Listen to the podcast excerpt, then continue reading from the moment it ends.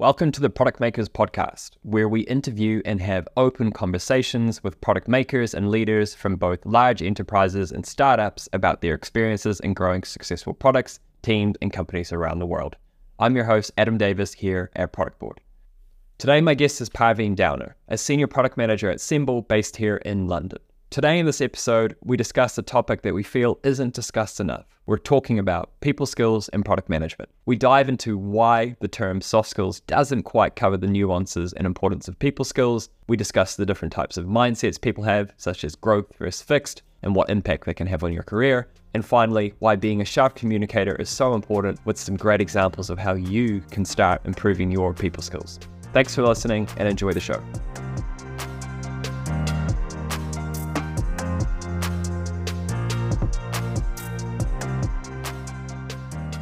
All right, Parveen, welcome to the show. Thanks for joining us.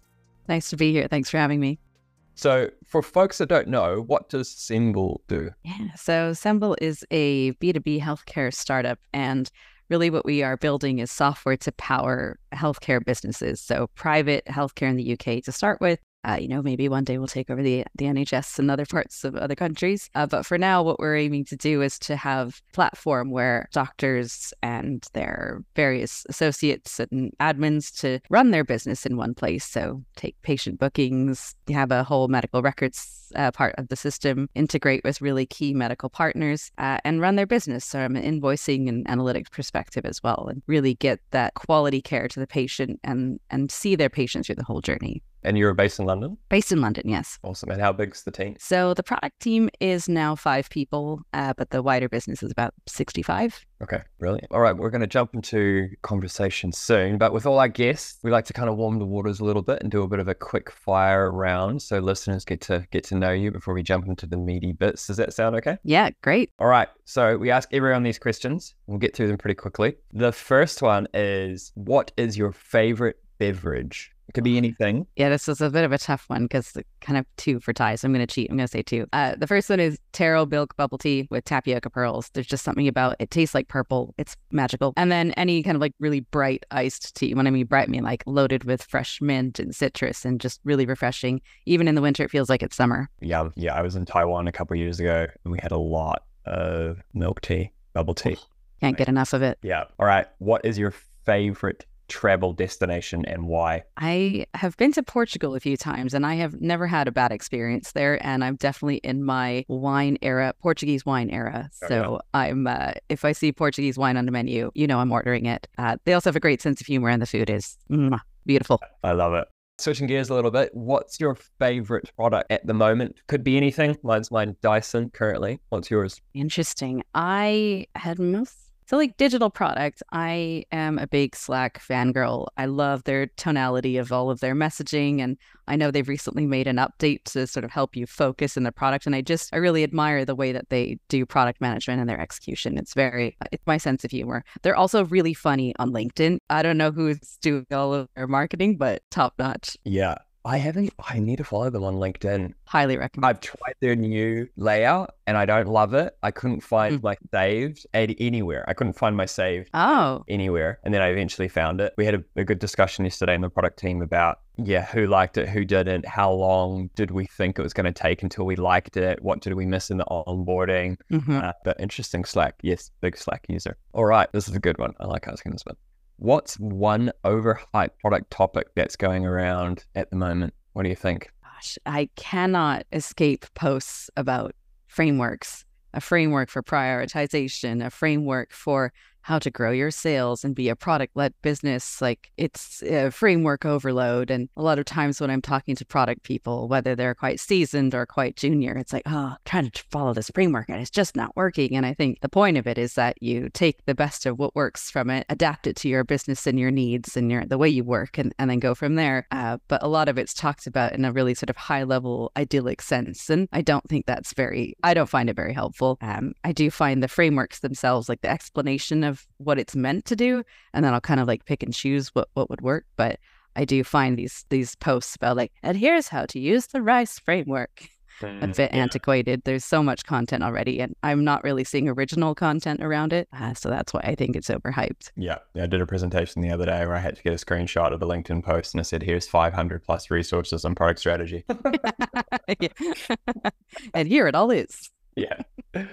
No, I, I agree. Signal from noise in that one for sure with the quality. What's one thing you've changed recently in how you approach your work that's made a difference? Yeah, this one comes from my manager. Actually, she's uh, really challenged me to start thinking through the opposing views of what I am trying to present. And so, not just anticipating questions that I might get in, let's say, a presentation or uh, an approach that we're going to take with what we're building next in our product, but actually making a decision of like, okay, so if I do this thing, what are the possible things that could go wrong? What are the possible things that could go right? And thinking that through for everything. And it's been a, a big game changer for me because not only does it help me get to a better solution, but it also anticipates different questions that I might not have initially thought about. Yeah. And do you do you like role play that or how do you get into that mindset? Um, I have to like actually like consciously get into that mindset because usually I'm just like, yes, I have this idea, it's great, and I did it, so I'm just gonna go and do it. So like an example was, uh, you know, we are working on a new part. Uh, we have some new ideas for our medical records part of our products, and I keep getting all of these signals from around the business, like, oh, I saw this cool new tool. Oh, did you see this AI? Oh, did you see this layout of this other product of a competitor or something like that? And it's just like everything's coming from everywhere, and um, this is not. I'm not paid to say that we're using product board, but I do use product board, and I was like, can we just put the insights there? But also, what it doesn't allow for on product board in the way that our company works is a discussion and a discourse that might come off of, um, oh, that's an interesting idea. Like, what if we thought about these other things, or look at this other tool I found? So actually, Slack is better for discourse uh, in our business. That that works for us. And so thinking through, like, okay, do I create a Slack channel for this, or do I just push everyone to product board? Do I do both? And thinking through the pros and cons of all of those have been really helpful to see actually what's going to help most in the situation for me and for the business. Love it. All right, final one. What's your advice to having a successful career? What do you think so far? For me, it's always about intentionality. That sounds really like new age goopy. I do apologize for the word, but um, I do find that for me, the greatest success I've had is being intentional with the moves that I make. So I actually started off in uh, healthcare and the admin side of things, uh, in education, and then I intentionally moved to a startup so I could have a bigger impact and move faster. Because quite frankly, in the public sector where I worked in the past, it moves quite slow. Uh, and then intentionally moving into product once I learned about what it was, I thought, yeah, that's the job for me. You do a little bit of everything. You talk to a lot of people. You solve a lot of cool problems. Uh, so being intentional about, you know, what am I good at? What do I want to do more of? And uh, moving from there. Well, today we're going to be talking a little bit about what you just mentioned there in terms of people. So, today we're going to be talking a little bit more about the people side of product management. So, we were talking earlier about how we just spend so much time talking about tactics and resources and framework, but not as much time on the, the soft side. But as we were kind of discussing earlier, we don't love that terminology in terms of soft side. It doesn't really quite describe it. And it's also really hard to kind of develop those skills. But yeah, I'd love to kind of dive into this in terms of what skills do you think product managers, product makers need in order to be successful, focusing a little bit more on the people side? Yeah, I think the term soft skills is, I guess, because you can't, it's not as tangible as a hard skill of like, yes, I can do these calculations or I can, you know, do, do this thing with a really physical output. Whereas a soft skill, an example of that is, you know, leadership or uh, perhaps it's even, you know, how you talk to people and like really getting and influencing them to sort of see the way you see things or helping get buy-in and collaboration how do you measure that so i think that's maybe where the term comes from but Yeah. i don't think it properly encapsulates just how important and how difficult those things actually are i don't know do you have any ideas of what else it could be called instead of soft skills It's a tricky one because they're they're very important. yeah they're very important. They're hard to learn. like They're i know the the opposite of hard is soft but like is it really opposite? Does it need to be opposite? This is more of a philosophical question that's where we're going. Yeah, it's like, yeah, the internet saying people skills, interpersonal skills, leadership skills, hmm but they're definitely, yeah, those kind of core characteristics that I feel kind of separate the good from the great product managers and, and product makers. yeah. People soft skills, yeah, but perhaps people skills for now. people skills let's go with that. I like it. Yeah i think the the people side of product management is the trickiest side. And in fact, we've had a new joiner on on my team, and they've not been a product manager before. They've worked with product people, but not done it themselves. And it's going to be very interesting to see their journey into from a you know a research background into product and what is it that they're going to pick up first is it the frameworks is it the uh, people skills is it a mix of the both that uh, it's it's going to be quite interesting to see but from people I've coached so I'm a product coach um, I, I coach people who are looking to move into product management and also looking for new jobs in, in product as well and the sort of patterns that I see is actually their mindset is the most important part of either finding that new job or progressing in one that they're already in. And when I say mindset, it's like, do you believe that you can do this job? Do you actually care about the people you're working with, not just the users you're building, you know, these solutions for, but the people you're working with every single day. That could be your developers, your designers, your sales teams, your your customer success teams, and really having empathy for the way that they work and understanding the pressures they're under. And then, you know, understanding why you might get a no, you can't speak to this client today, or oh, I'm too busy to do testing. and really understanding that sort of that empathetic side of it. Yeah, definitely. Like it's it's those kind of it's those traits as well in terms of putting a little bit of extra time in to prepare questions for a survey or make sure after it you analyze the feedback and you take some action from it or ensuring that your team understands what the upcoming sprint is or what the problem is or what the product roadmap is and that, that kind of mindset to turn up make sure you're doing the right work I, I would almost like speaking to about that person that's kind of transitioning into the role, I would definitely think that if you've got the right people skills, you can kind of get away with it a little bit more versus knowing all more kind of tactical frameworks and how you approach things like that stuff's really important. But if you've got that right mindset where you're open to feedback, you're good at communicating, you want to ask the right questions, and if you don't even know what the right questions are, you're at least kind of asking something to elicit some type of feedback to to get going. Yeah. How do you think like how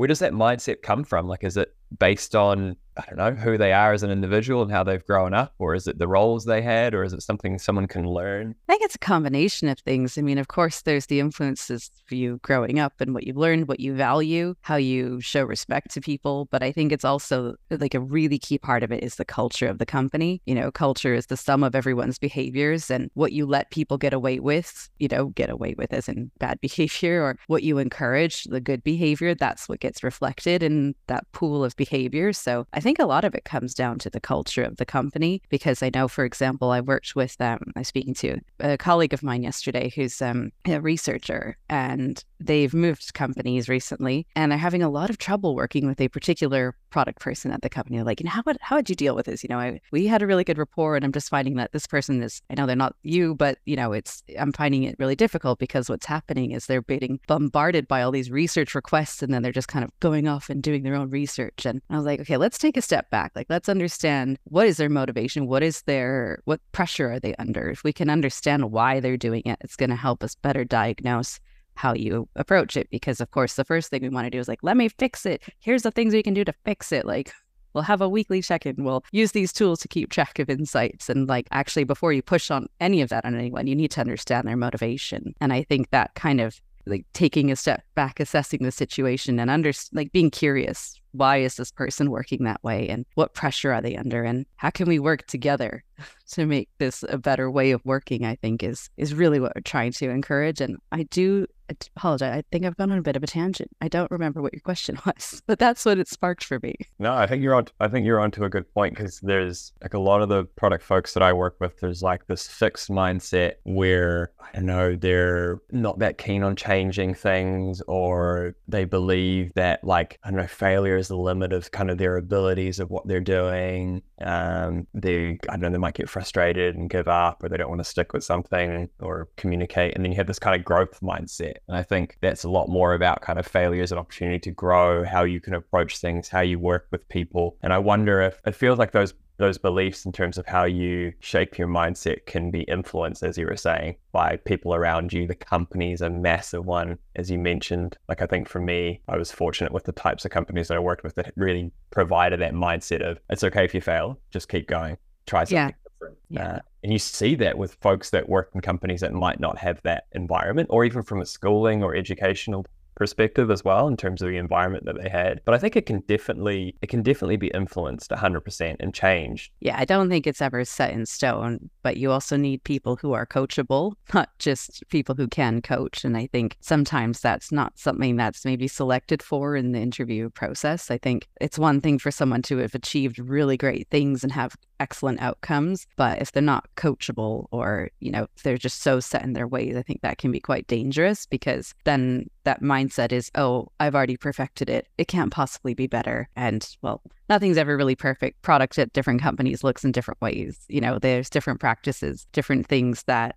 uh, you know, you might deliver. You might use XYZ tools over here and ABC tools over here. And inherently, the process you use to, for example, process an insight might look one way in one company and a different way in another company. So if you're just so set in your ways and things don't necessarily pan out the way you want, it can be frustrating. And I appreciate we're talking at a high level here. So I'd love to like dive into some examples of like what what do what does this mindset? Why does it matter? Um, so I think one of the things that I've come across with especially people moving into product management is they'll read all these articles and books and watch these YouTube videos of like, oh, I have to do this particular framework and I have to do like value versus effort and uh, or something like that. Mm-hmm. And um and like this is how I'm making decisions. This is the only thing I'm using to make decisions. And like, is it?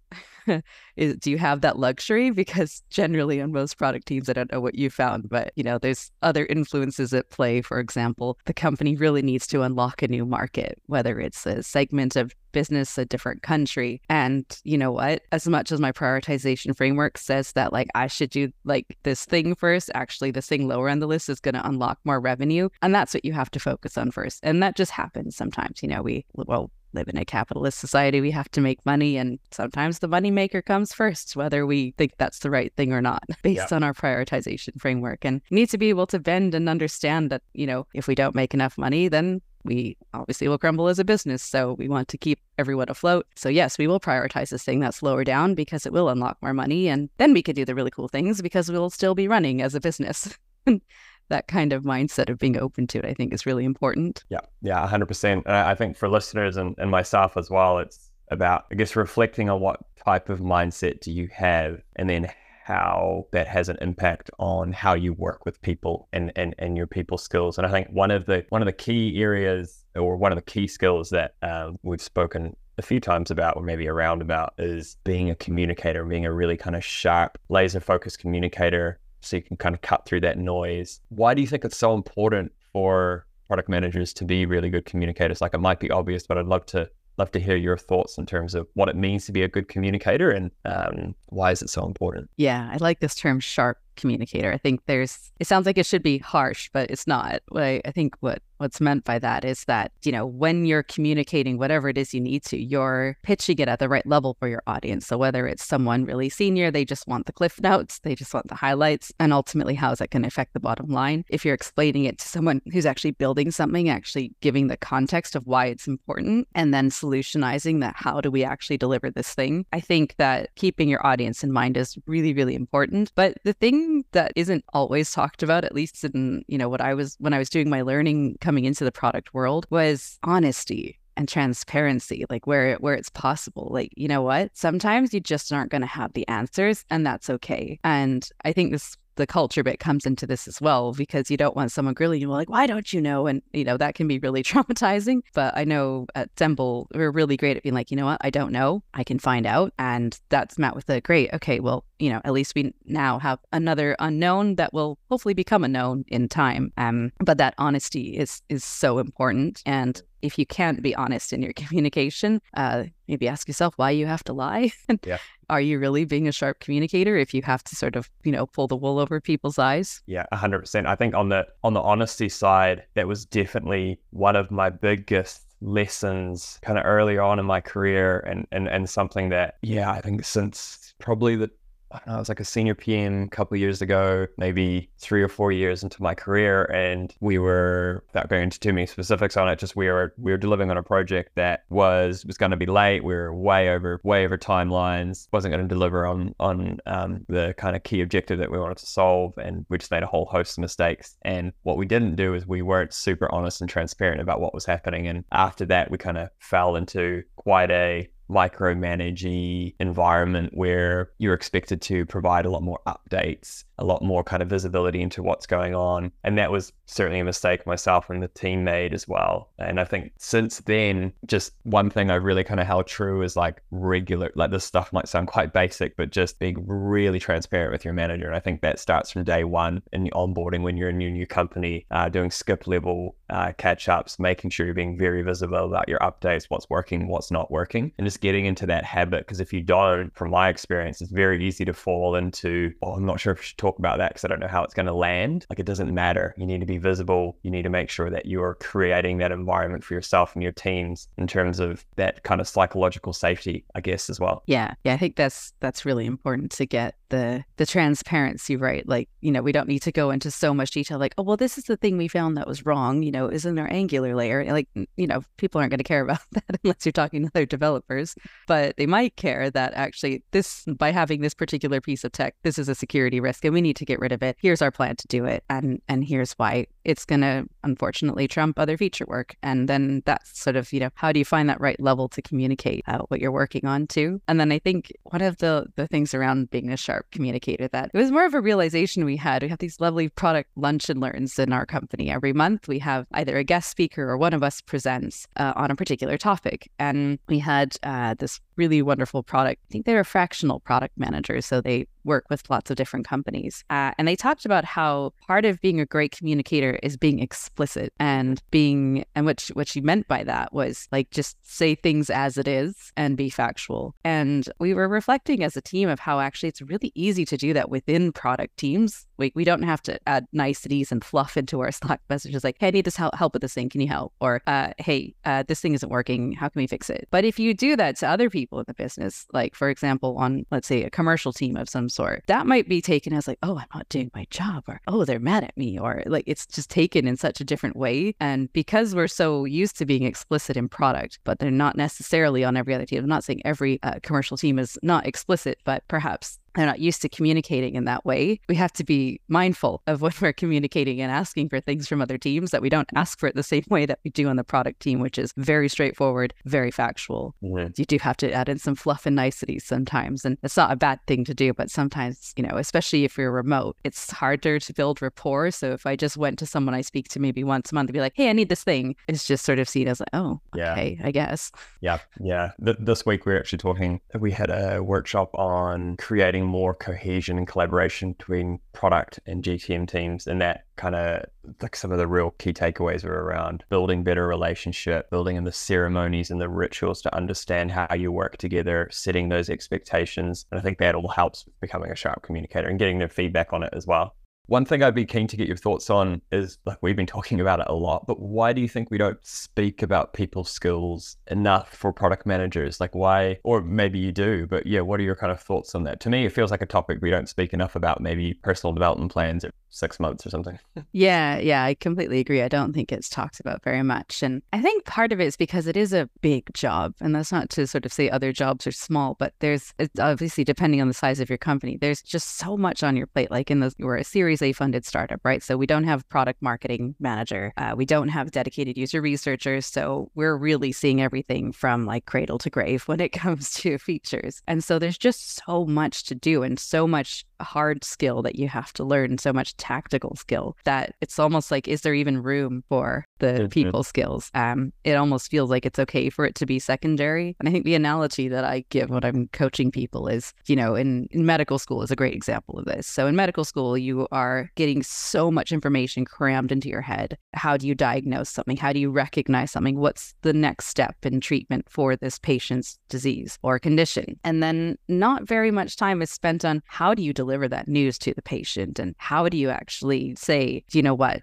you have cancer? and here's what's going to happen next. Or I'm really sorry this thing didn't go right in surgery and here's what's going to be done about it. Or here are the next steps. Like that's how you say something is just as important as what you're saying. But they spend very comparatively very little time on that. And I know I've seen a lot of advocates for that to change, but it's certainly not going to be overnight. So if you think about medical school, I think in the UK it's about four years. Pretty similar in Canada, where, where I'm from maybe two semesters out of the whole curriculum is focused on that. And then if you want to do more, you can. And it feels very similar in product. It's like, okay, you learn how to do make a roadmap. You learn how to, okay, maybe there's a bit about storytelling and, you know, communicating to different stakeholders, but the actual people skills of how do you empathize with a developer when you've never been a developer? Or how do you distill information from a customer success person when you've never been in that type of role? That's not something we talk about very much. Yeah. I'd be interested on how you've approached it. So it sounds like you you've certainly learned a lot from coaching others. Yeah. How do you create that space for growth or or focusing on skills do you or is it something you kind of pick up throughout your your time on the job or do you like intentionally create space or time to develop these skills either people skills or, or otherwise yeah, it's a good question because, you know, it's very easy to make time for learning about tactical things, but it's a little bit harder to do for people skills unless you're taking a dedicated course or doing some role play or something like that, which is not something that, we, that I've certainly done a lot of. Um, for me, it's really around setting myself up for having that type of content reach me uh, on a weekly basis. And then if I'm interested in a topic, I'll go read more about it. And then I'll set myself a goal for once a month to take one of those things I've learned and actually just action it throughout the month. So, for example, to get the information to me, I'll sign up to newsletters. Newsletters is a very easy way for me to learn.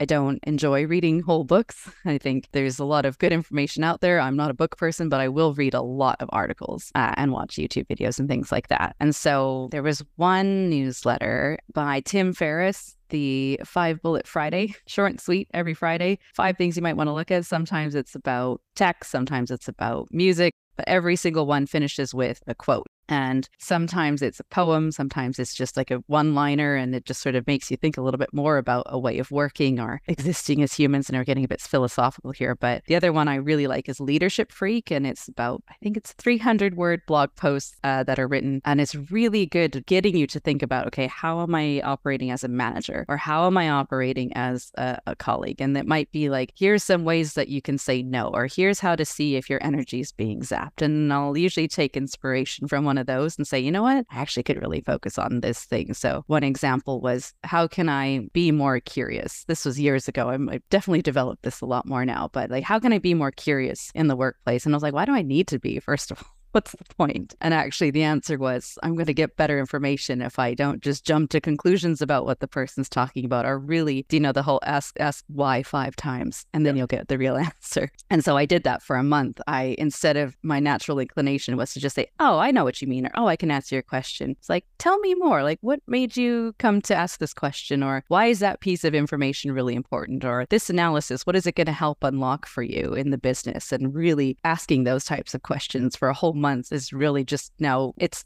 standard for me. It's second nature.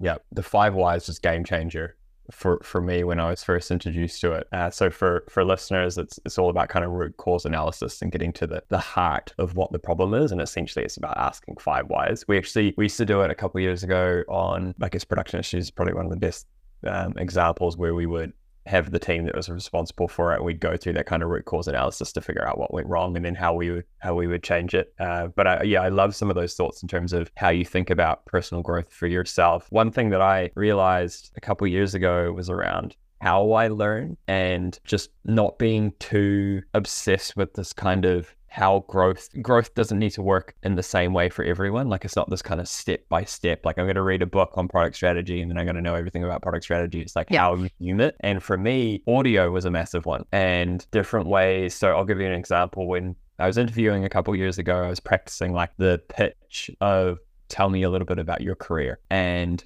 what I quickly realized was the way I was doing it just wasn't working. So what I would do is I would write it down, I would record it, and then I would listen to myself and watch YouTube videos on it. Versus before, when it just wasn't, working very well, I would just do it in one way. But what I started to find out was that I just learned in very different ways that I hadn't explored. So since then, I like read a little bit about a topic, I'll listen to a podcast on it, and then I'll try and chat with someone. And having that kind of multiple different ways of consuming that information just really helped me. So definitely worth trying uh, for folks if you if you um if you're keen to kind of level up you really like that. I think there's um you know one of the things that i do when i first join a company is i'll set up one-to-ones with people so i can better get to know who they are, how they work. And sometimes I know it can come across as it sounds like an interview, even though I'm the new person and I've already got the job. So it doesn't need to be an interview. But the types of questions I like to ask, especially for people I'm going to work very closely with, like developers on my delivery team, a designer, uh, people I manage. So there's sort of like four main questions I ask. And the first one is, how do you like to be thanked? Because appreciation is important. Some people like the limelight. It's okay to admit that. Some people like it in passing or written they get embarrassed if you do it over like verbally. I think that's a really important thing to know about people. The second question I ask is how do you like to learn? Because of course, I'm a big advocate for continuous learning and development. And if I know better how you learn, then if I come across something that might be of interest to you, then I'll suggest it in a medium that I know you're best going to respond to. So for you, it's audio. For me, it's reading or shadowing. That's really helpful to know. And then as a bonus, the other two questions are how do you like to get feedback? Because there's nothing worse than just giving feedback to someone in a way that they don't respond to. Yeah. Uh, and then the last thing is like, what do you think could be improved in the way that this operates, whether it's, you know, design and product relationship or developer product relationship or whoever I'm working with. So that's a really great way to build rapport easily uh, and quickly. If you, I say easily, it's easy to have a conversation. It's not easy to schedule all of them and have them, but it really gives you a running start to having a great team working dyna- uh, dynamic. Yeah, I, I completely agree. We're, we're almost at time, but I got one last Yeah. question for you. And I think probably circling back to people skills, the importance of it, and and why product makers and product managers should think about it. One thing I'm always curious about is is there anything you do outside of work that you feel helps you in your day to day job? Definitely, definitely. So three things. One is I get really creative. I love sewing uh, clothes. I love bead weaving and making jewelry, and I find just being able to design and create my the things that I wear or things for other people helps me be creative in work as well because I can think about things with a different lens. And actually, some of the skills lend itself to each other. You know, building a product is not too dissimilar to building a garment. You have to design it first. You have to check that it's going to meet the requirements. Does it need to have a zipper? Does it need buttons? And I know that sounds really simplistic, but it is a, really helpful way to mirror that. Uh, I'm a Girl Guide leader as well. I've been in Girl Guides for over 20 years. I did the whole program in Canada, and I also run a, a unit here in, in the UK. And I find it's very useful for practicing leading people and having that commanding presence. This is not something that I naturally do. So I find the need to practice it, and it's a great place to do that. My unit are 10 to 14 year olds. So even harder to wrangle than senior stakeholders at a company. Uh, so that's really good practice. And then the last thing is travel. I, I love traveling. I love eating new food, meeting new people, and it really helps me hone my curiosity skills, as you've heard me talk about already. Awesome, Parveen. Well, thank you very much for the conversation. It was brilliant. I, I really enjoyed it, and I and I hope Great. listeners did too. Just to wrap up, where can our listeners find you? Great. Uh, LinkedIn is the best place to get me. So Parveen Downer. Um, no more catfishing photos either. Finally updated it after like 10 years. So you'll find a nice colorful picture of me there. Um, yeah, please, please do reach out there. And if you like any foodie things, you can find me on Instagram of Parv Eats, one word instead of Parveen. Um, but yeah, I can, I'm sure I'll send you some links and that can be shared later. Brilliant. And one final one, and there's no right answer to this, but I'm curious. What could our listeners help you with? Oh, that's a good question. I would love to know what you want to know about